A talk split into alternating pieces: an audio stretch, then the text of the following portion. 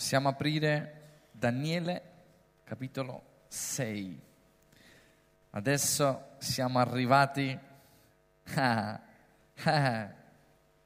siamo arrivati al punto di non ritorno, al punto dove tutti volevano arrivare. Daniele 6, per quanti sanno, siamo partiti da Daniele 1 siamo arrivati, siamo arrivati a Daniele 6. Leggiamo i primi quattro versi, poi ci fermiamo e preghiamo. Daniele 6, capitolo 6, versetto 1, a fine dove mi fermo.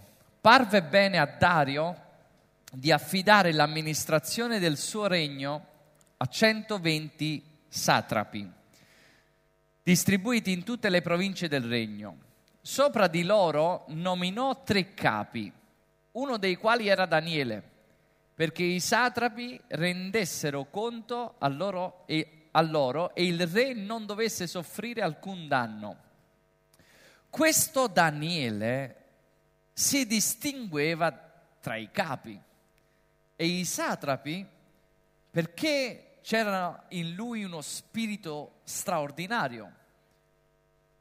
Il re pensava di stabilirlo sopra tutto il suo regno allora i capi e i satrapi cercarono di trovare un'occasione per accusare Daniele circa l'amministrazione del suo regno, del regno, ma non potevano trovare alcuna occasione né alcun motivo di riprensione, perché egli era fedele e non c'era in lui alcuna mancanza. Finisce qua?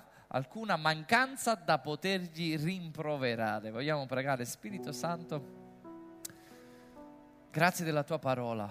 Ti prego, Padre, vai al di là della nostra preparazione, al di là di quello che può essere il nostro massimo, ma tu puoi fare al di là di quanto noi pensiamo ed immaginiamo, Signore. Tu mi hai unto per un giorno come questo e che io possa essere uno strumento nelle tue mani affinché tutta la tua Chiesa, tutti noi insieme possiamo godere della tua parola. Edifica nel nostro spirito cose eterne e abbatti l'opera del diavolo, Padre, nel nome di Gesù. Amen. Amen. Mio nonno mi diceva sempre, l'invidia è una brutta bestia. L'invidia è una brutta bestia. E sapete, il titolo di questo messaggio è La brutta bestia. Sapete che Daniele sarà gettato nella fossa dei leoni, ma a volte si pensa che la bestia è il leone. E da questi versi che abbiamo letto non esce la parola invidia, Eppure Daniele viene gettato nella fossa dei leoni per invidia. E quindi andiamo a capire veramente chi è veramente la bestia, se i leoni o l'invidia. E noi tutti abbiamo a che fare con uh, questa invidia continuamente, siamo circondati e questa sera vedremo, studieremo un po', ci metteremo un po' nei panni dei satrapi, ci metteremo un po' nei panni del re, e ci metteremo un po' nei panni di Daniele. Faremo questo percorso insieme. È sempre buono che noi ci eh, identifichiamo con ogni personaggio affinché, affinché non andiamo a morire nella fossa dei leoni. Ascoltatemi, molti per invidia sono morti mangiati da leoni. Avevano una chiamata da parte di Dio, erano unti da parte dello Spirito Santo, ma nel momento in cui è arrivato il successo, dico me successo, il successo però da parte di Dio, nel momento in cui arriva il successo nella nostra vita, arriva l'invidia. Di alla persona accanto a te, non puoi avere successo senza invidia. Fa parte del, fa parte del pacchetto. Nel momento in cui a Davide hanno detto, Davide, gliel'hanno cantata, ah, tu hai, hai, hai vinto, hai, hai, come dice, i tuoi 10.000, i tuoi 10.000, cioè hai avuto successo, Saul, Saul solo 1.000, tu 10.000, in quel momento scatta l'invidia, scatta eh, scatta subito con il successo l'invidia. Ora, tu non ti preoccupare, se, se, sei una persona che dice no, ma a me non mi invidia nessuno, non ti preoccupare, sei tu che stai invidiando qualcuno, rimani qua, rimani qua. Non te ne andare, rimani con noi. Quindi, nel momento in cui arriva il successo, arriva l'invidia, chi ha crocifisso Gesù? La Bibbia è molto chiara, l'invidia, poiché lo invidiavano non potevano resistere al suo successo. E cosa ha fatto Satana dall'inizio, dal principio? Ha invidiato Dio, ha invidiato l'Altissimo, voleva essere come Lui.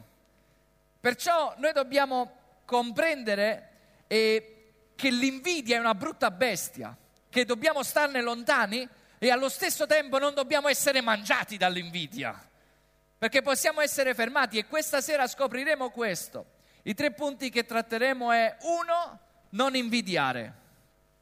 Due, non essere ingannato dagli invidiosi. E tre, non essere mangiato dagli invidiosi. Proverbi dice questo, Proverbi 14:30, andiamo alla scrittura, così può sembrare ancora più spirituale.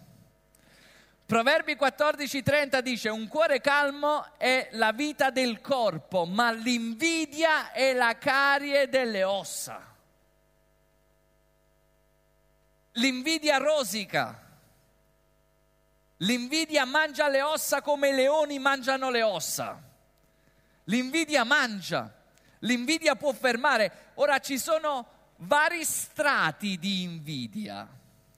Il primo strato è invidiare, eh, soffrire per il bene altrui. Questo è il primo strato. Quando qualcuno ha del bene e tu soffri, è il primo strato di invidia. Quando soffri che qualcuno ha del bene e tu come reagisci quando un amico ti chiama e dice sai ho appena comprato una Ferrari? Ah.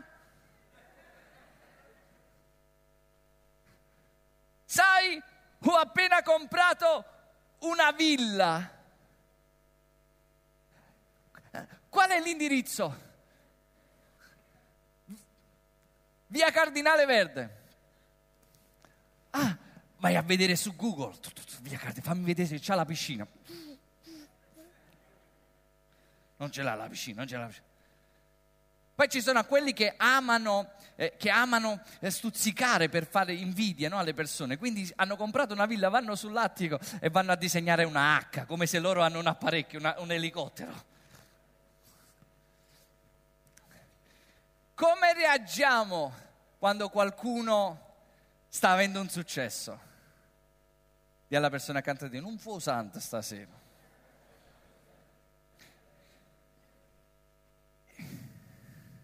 Il primo strato è soffrire per il bene altrui. Il bene dell'altro viene vissuto come una diminuzione del proprio se stesso, del proprio sé.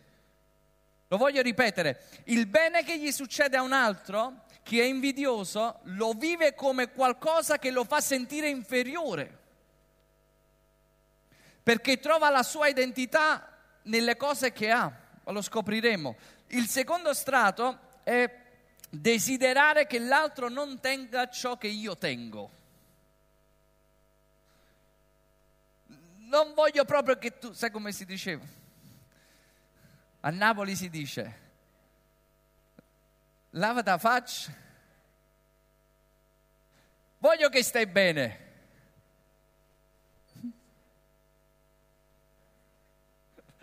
Grazie Signore, che risveglio, mi hai dato un risveglio di chiesa. Signore. non devo neanche predicare. Terzo strato, siete pronti? Questi sono coloro che godono del male altrui. Il male che succede all'altro in questo stato, il male che succede all'altro viene vissuto come un piacere della loro punizione divina.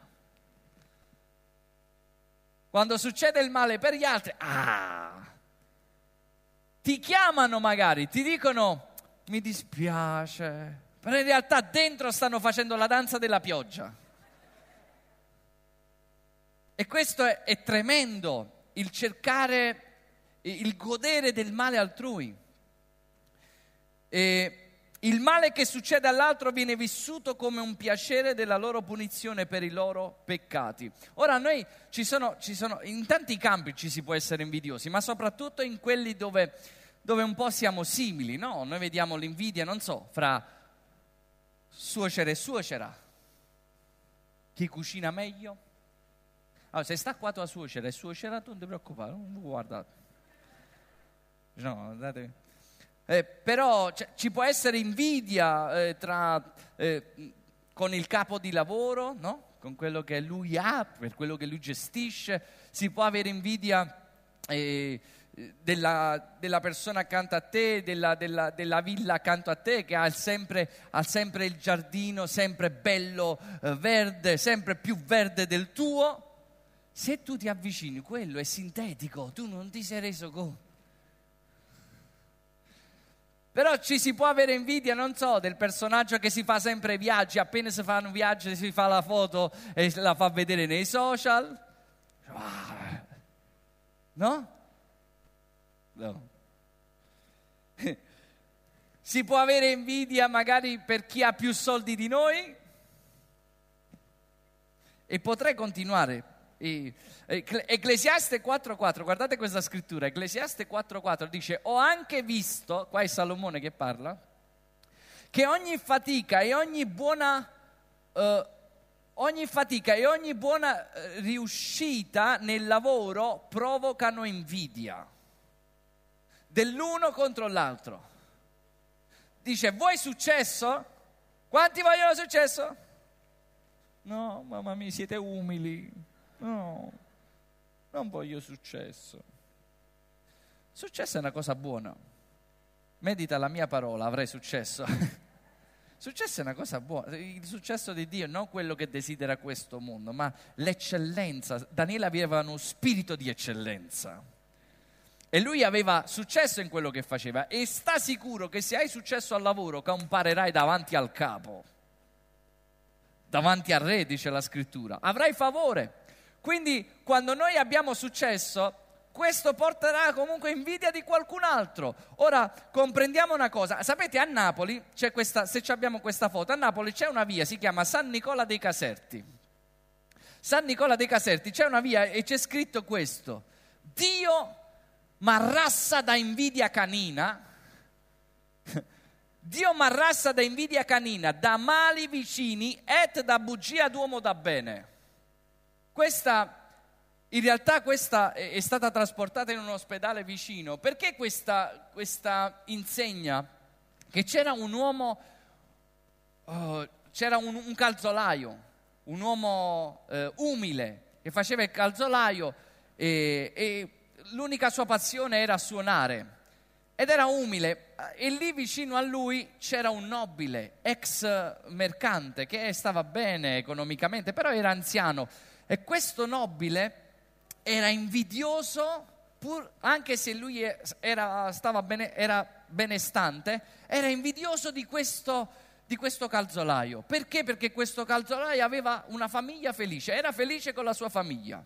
Era un uomo umile ma era felice. Ma invece quest'uomo nobile non lo sopportava e quindi iniziava a fargli la guerra, iniziava a parlare male di lui, iniziava a parlare male e dice che una notte si, si, si trova un morto eh, per la strada lì vicino a, proprio a questa strada e quest'uomo da bene, ben vestito, si presenta e accusa ingiustamente questo calzolaio. Ovviamente lui verrà creduto perché è un uomo da bene, ben vestito, con anelli, e verrà creduto e questo uomo umile, calzolaio, viene giustiziato e morirà. E prima di morire lui eh, dice due cose che si, si, possano avverare nella sua vita. La prima è di donare tutto quello che lui aveva come strumenti di lavoro al, al, all'ospedale e la seconda è scrivere quest'insegna. E dice che chiunque avrebbe tolto questa insegna eh, gli sarebbe caduta addosso addirittura una maledizione, secondo questa storia triste, ma che purtroppo a volte può essere la verità che l'invidia sempre vuole uccidere qualcuno, l'invidia sempre fa guerra a qualcuno e la potete andare a vedere. Ora, primo punto che vediamo è non essere invidioso. Scrivi non essere, non devo essere invidioso. Ora, come faccio a non essere invidioso? Primo, devo comprendere che conoscere, prima di comprendere, conoscere la grazia di Dio è che noi abbiamo un valore davanti a Dio.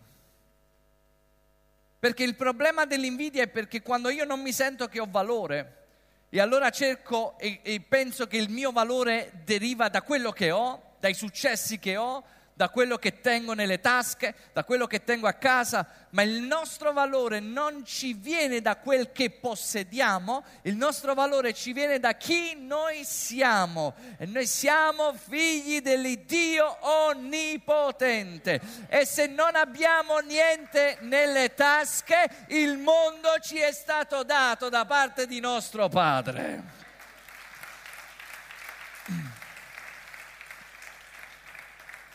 Quindi quando io so che è per grazia, è per grazia, io so che anche per te è per grazia, so che noi tutti abbiamo un valore davanti a Dio, se ce l'hanno un valore gli uccelli, figuriamoci noi davanti a Dio. Quindi come faccio a non essere invidioso? Non posso essere invidioso di Giovanni sapendo che quello che ha Giovanni è per grazia. Se ho capito la grazia sulla mia vita, capisco la grazia sulla vita di Gianni. Se penso invece che è per le mie forze, allora penso che è per le sue forze. E se penso che per le sue forze, ci sarà sempre qualcuno più bravo, più bello e che ha più cose di me. Lo so, è difficile che stai pensando questo.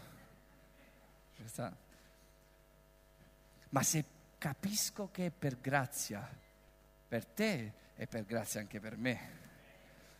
Non c'è da essere invidiosi. Di cosa? Paolo dice, di cosa vi vantate? Come se fosse vostro. Come se non l'aveste ricevuto.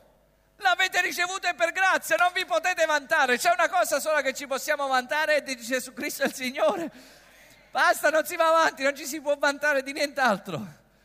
È per grazia. Perciò dice non ti vantare come se tu l'hai fatto. Quindi quando io so che è per grazia, io non posso essere invidioso di qualcun altro, perché so che è per grazia.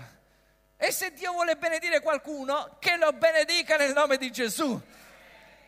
Alleluia. Adesso andiamo. Secondo, non essere invidioso. Come faccio a non essere invidioso? Ascolta i sentimenti negativi e dirigili verso una conversione. Detto fra di noi, ravvediti. Ascolta i sentimenti negativi. Quando qualcuno ti dà una bella notizia, come reagisci? Li devi ascoltare. Non puoi dire no, faccio finta di niente. Quando, quando, quando, quando qualcuno che magari che sta nella tua competenza, perché è normale che Cristiano Ronaldo può essere geloso di Messi e Messi di Cristiano Ronaldo. Sicuramente uno non può essere geloso di qualcosa che non gli compete, no? Ecco perché c'è il campo comune, il terreno comune. Ora io però devo comprendere quando qualcuno mi dà una bella notizia per lui, cosa sento? Come mi sento? Quali sono i, Qual è l'allarme? Qual è, qual è, uh, qual è la luce? La voglio sopprimere? E dica, ah, bello. Ah. L'invidioso non te lo dice mai che è invidioso. Settima, una, in questa settimana qualcuno mi ha scritto eh, in una cosa che visto, pastore sono invidioso di te. No, l'invidioso non te lo dirà mai. Questo è un modo di dire di qualcuno che ti ama, ma l'invidioso non te lo dice mai, sono invidioso di te. È l'ultima cosa che ti direbbe. e quindi cosa devo fare? Devo, devo capire, cioè se io provo qualcosa verso Gianni per il suo successo, io devo, devo un attimo comprendere e questo capire devo dire, Signore, qual è il mio problema? Se ho un problema perché Gianni ha delle cose, io devo dire, ok Signore, il mio cuore è nelle cose, ho bisogno di ravvedimento, di essere liberato nelle cose ho bisogno perché magari sto desiderando la roba d'altri, ma il problema non sono gli altri, è il mio cuore attaccato a quelle cose. Ci siete? Quindi devo, devo sentire questi segnali, eh, perché ci dicono quello che abbiamo nel cuore. Non è un male, è un male se io li sopprimo e vengo governato da queste cose. Ci siete? Quindi mi ravvedo e terzo, devo camminare per non essere invidioso, camminare in novità di vita celebrando i successi altrui. Celebra le vittorie degli altri, celebra quello che, sai ho fatto questa cosa, benissimo, sai ho comprato questa cosa, benissimo, mm, la regola d'oro è questa, fai agli altri ciò che desideri che sia fatto a te. E quando tu fai agli altri ciò che desideri che viene fatto a te, il tuo ti sta aspettando dietro l'angolo, la tua benedizione è pronta, ma se non possiamo gioire per un successo altrui, non possiamo sopportare il successo che ci viene dato. Ci siete? Oh, se si fa serio, io sono con voi. Ora, secondo, non essere ingannato dagli invidiosi. La prima cosa è io non devo essere invidioso. Dico me, Spirito Santo, aiutami a capire, a ravvedermi e a camminare in amore. Nel nome di Gesù. Secondo, il non essere ingannato dagli invidiosi. Se noi leggiamo e abbiamo letto i versetti dei satrapi che vogliono accusare Daniele, tu non troverai mai la parola invidia, ma è per l'invidia che buttata, sono stati buttati, che Daniele è stato buttato nella fossa dei leoni. L'invidia si nasconde si nasconde bene. E quindi tu non trovi la parola invidia, ma quello è il motivo. E il motivo dell'invidia è che questi satrapi hanno ingannato il re. Sono andati da lui. Ora noi non dobbiamo essere ingannati, perché quelli che si muovono per invidia possono anche ingannare noi possono stare nelle nostre cerchie e cercare di ingannarci. Infatti noi sappiamo, ho detto che a Gesù, a Paolo addirittura, che i giudei lo invidiavano, lo perseguitavano. O continuiamo ancora a Paolo, lo perseguitavano, a Gesù. Ora, come possiamo riconoscere i nemici che ci invidiano? Scrivi uno, quelli che ti odiano, che ti invidiano, ti odiano senza motivo. Io riconosco qualcuno che mi invidia qualcuno che mi odia senza motivo, qualcuno che tu sei entrato in un luogo, ancora non hai detto buongiorno e che le dici ti odio. Cioè almeno conosciamoci, dammi l'onore di essere odiato per un motivo. No, quelli che ti odiano senza motivo è perché c'è un'invidia sotto e ti odiano e tu non lo puoi spiegare. Ma perché mi odio? Che io ho fatto? No, non gli hai fatto niente, c'è un'invidia, il problema è suo, non è tuo. Ora questo messaggio non è per dire domani vai al lavoro, tu mi invidi, tu mi invidi, tu sei il diavolo. No! Perché può darsi che siamo noi. Ci siete? Prima era amen, ma non è amen. Amen prima. E quindi quelli che ci odiano senza motivo, noi riconosciamo i nemici che ci invidiano perché ci odiano senza motivo. Ci sono delle persone che io mai ho conosciuto, ma che mi odiano ma non l'hai mai conosciuto, mai. E a volte qualcuno dice, ma sai, quello dice, sai, non lo conosco proprio. Almeno vorrei conoscere, almeno vorrei... A, a qualcuno l'ho chiamato, a qualcuno l'ho chiamato, qualcuno proprio che mi odiava, e che passava da qua fuori e mi malediceva, malediceva tutti voi, eh? Eh, voi ridete, vi malediceva, vi malediceva. Però per noi è vitamina E. Non glielo dite, ma qua fuori ci sono degli angeli che quando qualcuno maledice, ma gli angeli la prendono, vitamina E. È tipo come quello che si carica. Mamma mia, che tengo in capo. Taglia, dai.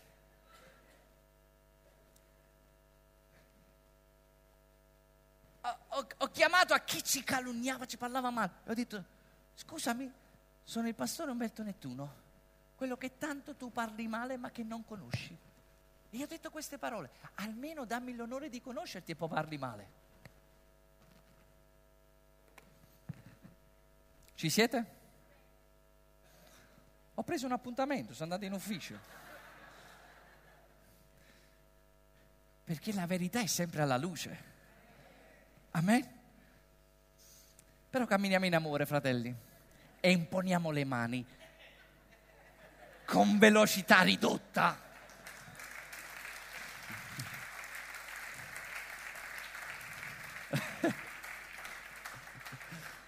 Quindi ti odiano senza motivo. Due, riconosciamo i nemici che ci invidiano perché parlano male alle tue spalle. Tu neanche il tempo che ti giri già stanno parlando male alle tue spalle, già lo riconosci, lo riconosci perché ci si sente meglio quando si parla male di qualcuno perché parlando male di quella persona io mi sento più elevato, senza sapere che parlando male di una persona io sto uccidendo la mia identità. Quindi ti odiano e parlano male e terzo, festeggiano per i tuoi fallimenti. Mocate, mocate, mocate, mocate, mocate. Mm. Tu non hai l'unzione. E eh vabbè, tu c'hai l'unzionometro, tu sai. e poi vedrai. Il tuo momento di gloria finirà, ma non è un mio momento di gloria, sua è la gloria, suo è l'onore, mai finirà la sua gloria.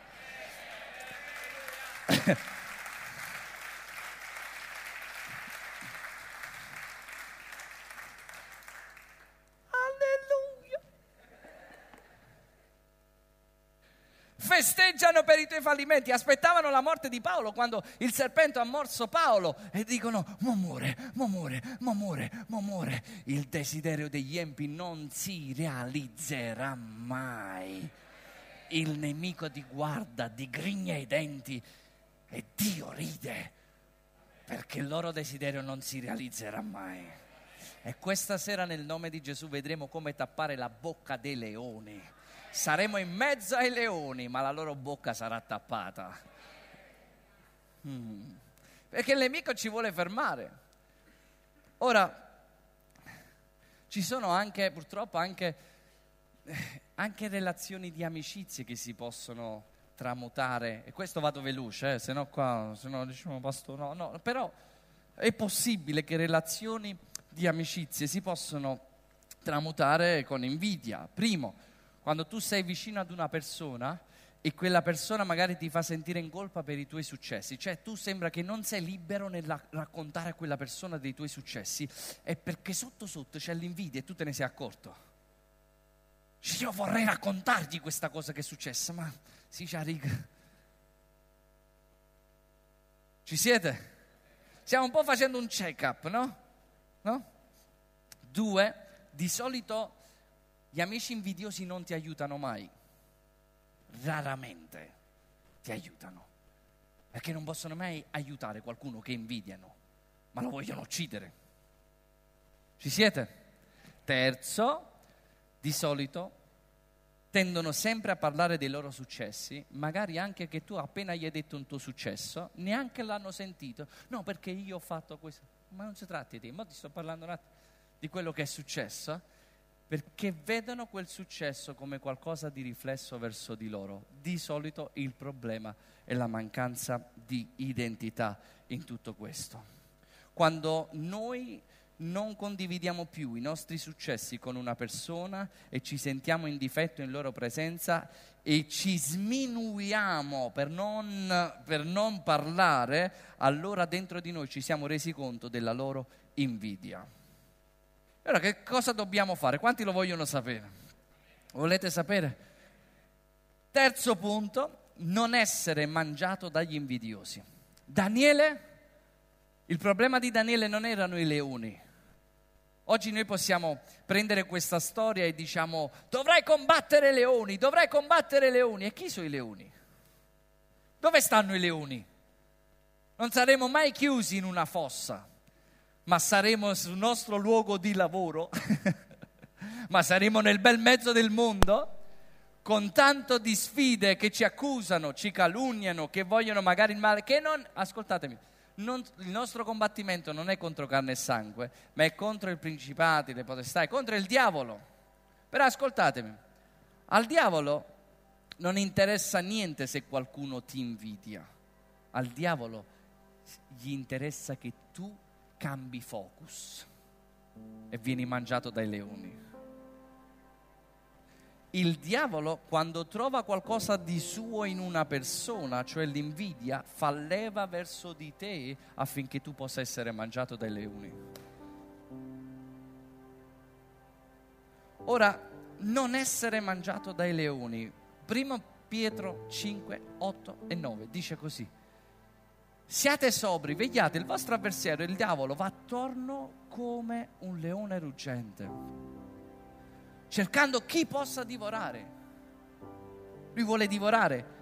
Resistetegli stando fermi nella fede, sapendo che le medesime sofferenze affliggono i vostri fratelli sparsi in tutto il mondo. Resistetegli resistetegli. Ora, cosa devo fare per non essere mangiato dai leoni? Primo, non ti distrarre, continua l'opera che Dio ti ha affidato, vai avanti perché il nemico vuole distrarti. È la prima cosa. Stai avendo un successo, stai facendo qualcosa per Dio, Dio ti vuole distrarre. Ma come disse Nemia, come dissero i costruttori, disse non possiamo scendere e lasciare un lavoro troppo importante, non ci possiamo distrarre. Non penso ai miei successi, ma sto pensando a portare frutto al Signore non posso distrarmi in questo momento. Il nemico vuole distrarti e Daniele poteva essere distratto.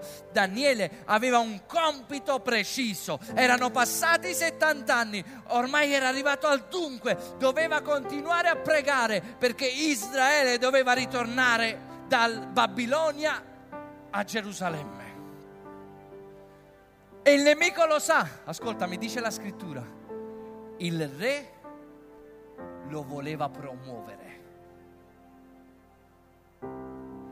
Il nemico riesce a percepire quando c'è spirito di eccellenza sulla tua vita, quando il frutto sta per venire, quando Dio ti sta elevando per la sua gloria. Il nemico lo riesce a percepire e prima di questo vuole fermarti con calunnie, vuole chiudere porte, vuole chiudere cose, ma Dio userà tutto questo per la sua gloria. Non lasciarti distrarre, ma continua a dare eccellenza a Dio. È quello che stai facendo.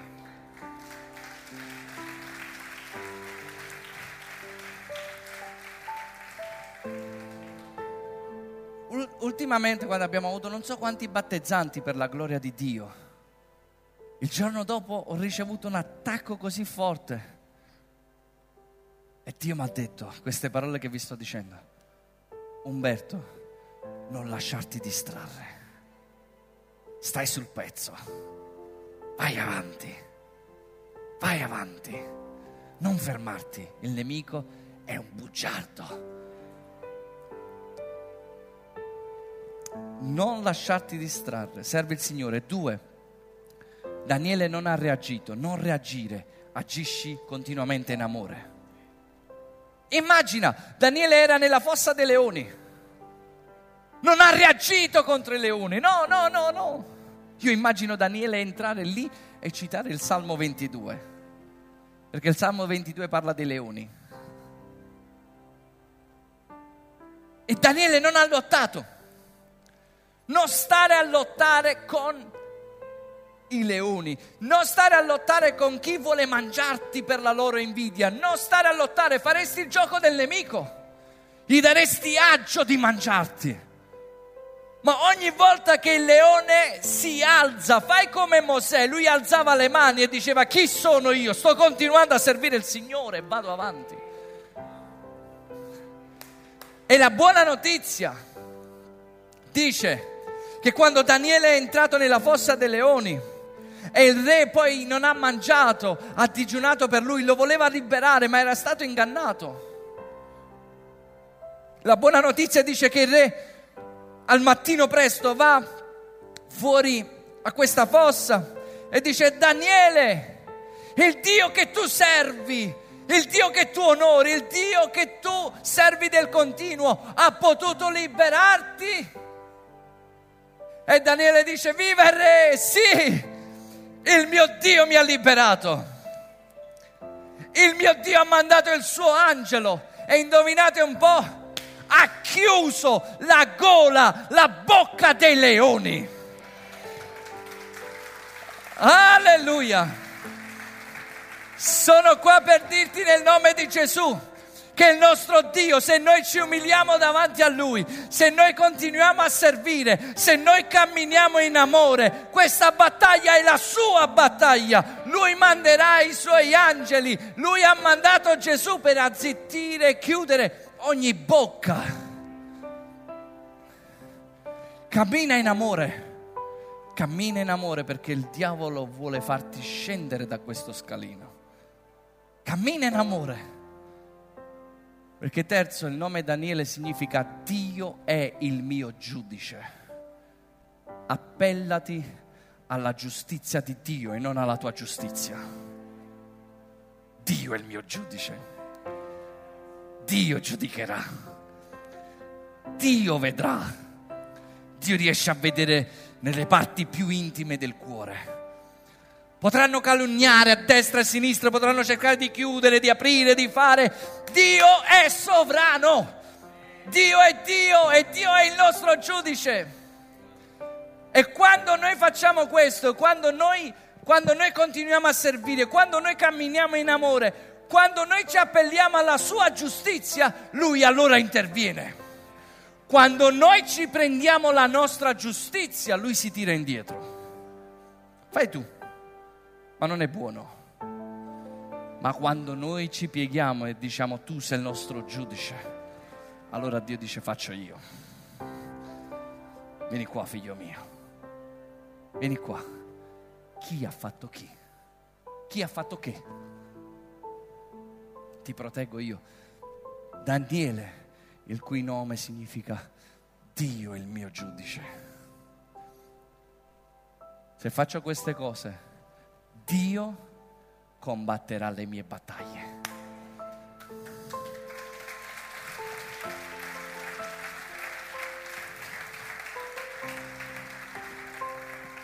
Salmo 22, 13 di, dice, con questo andiamo verso la conclusione, non ve l'ho dato, però dice questo, aprono la loro gola contro di me come un leone rapace e ruggente.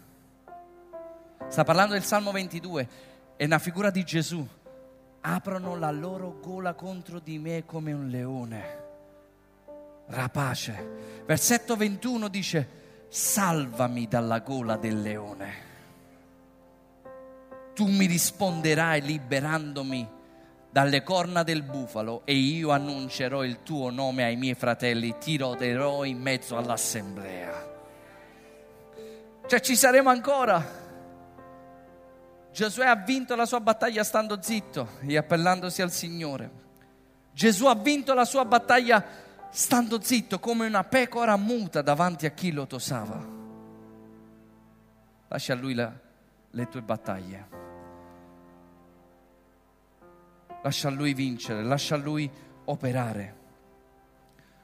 Gesù ha vinto la sua battaglia stando in silenzio. Appelliamoci alla sua giustizia. Concludo. Non lasciarti distrarre. Non lasciarti distrarre. Continua a dare il massimo, continua a portare frutto per Dio. Cammina in amore e appellati alla sua giustizia. Non fare niente di, di mano tua, appellati alla sua giustizia. È la buona notizia. In ebrei è scritto che per fede le bocche dei leoni furono chiuse nel nome di Gesù e sarà la nostra fede ancora una volta a vincere il mondo nel nome potente di Gesù. Amen. Alziamoci all'impiedi, Chiesa amata. La buona notizia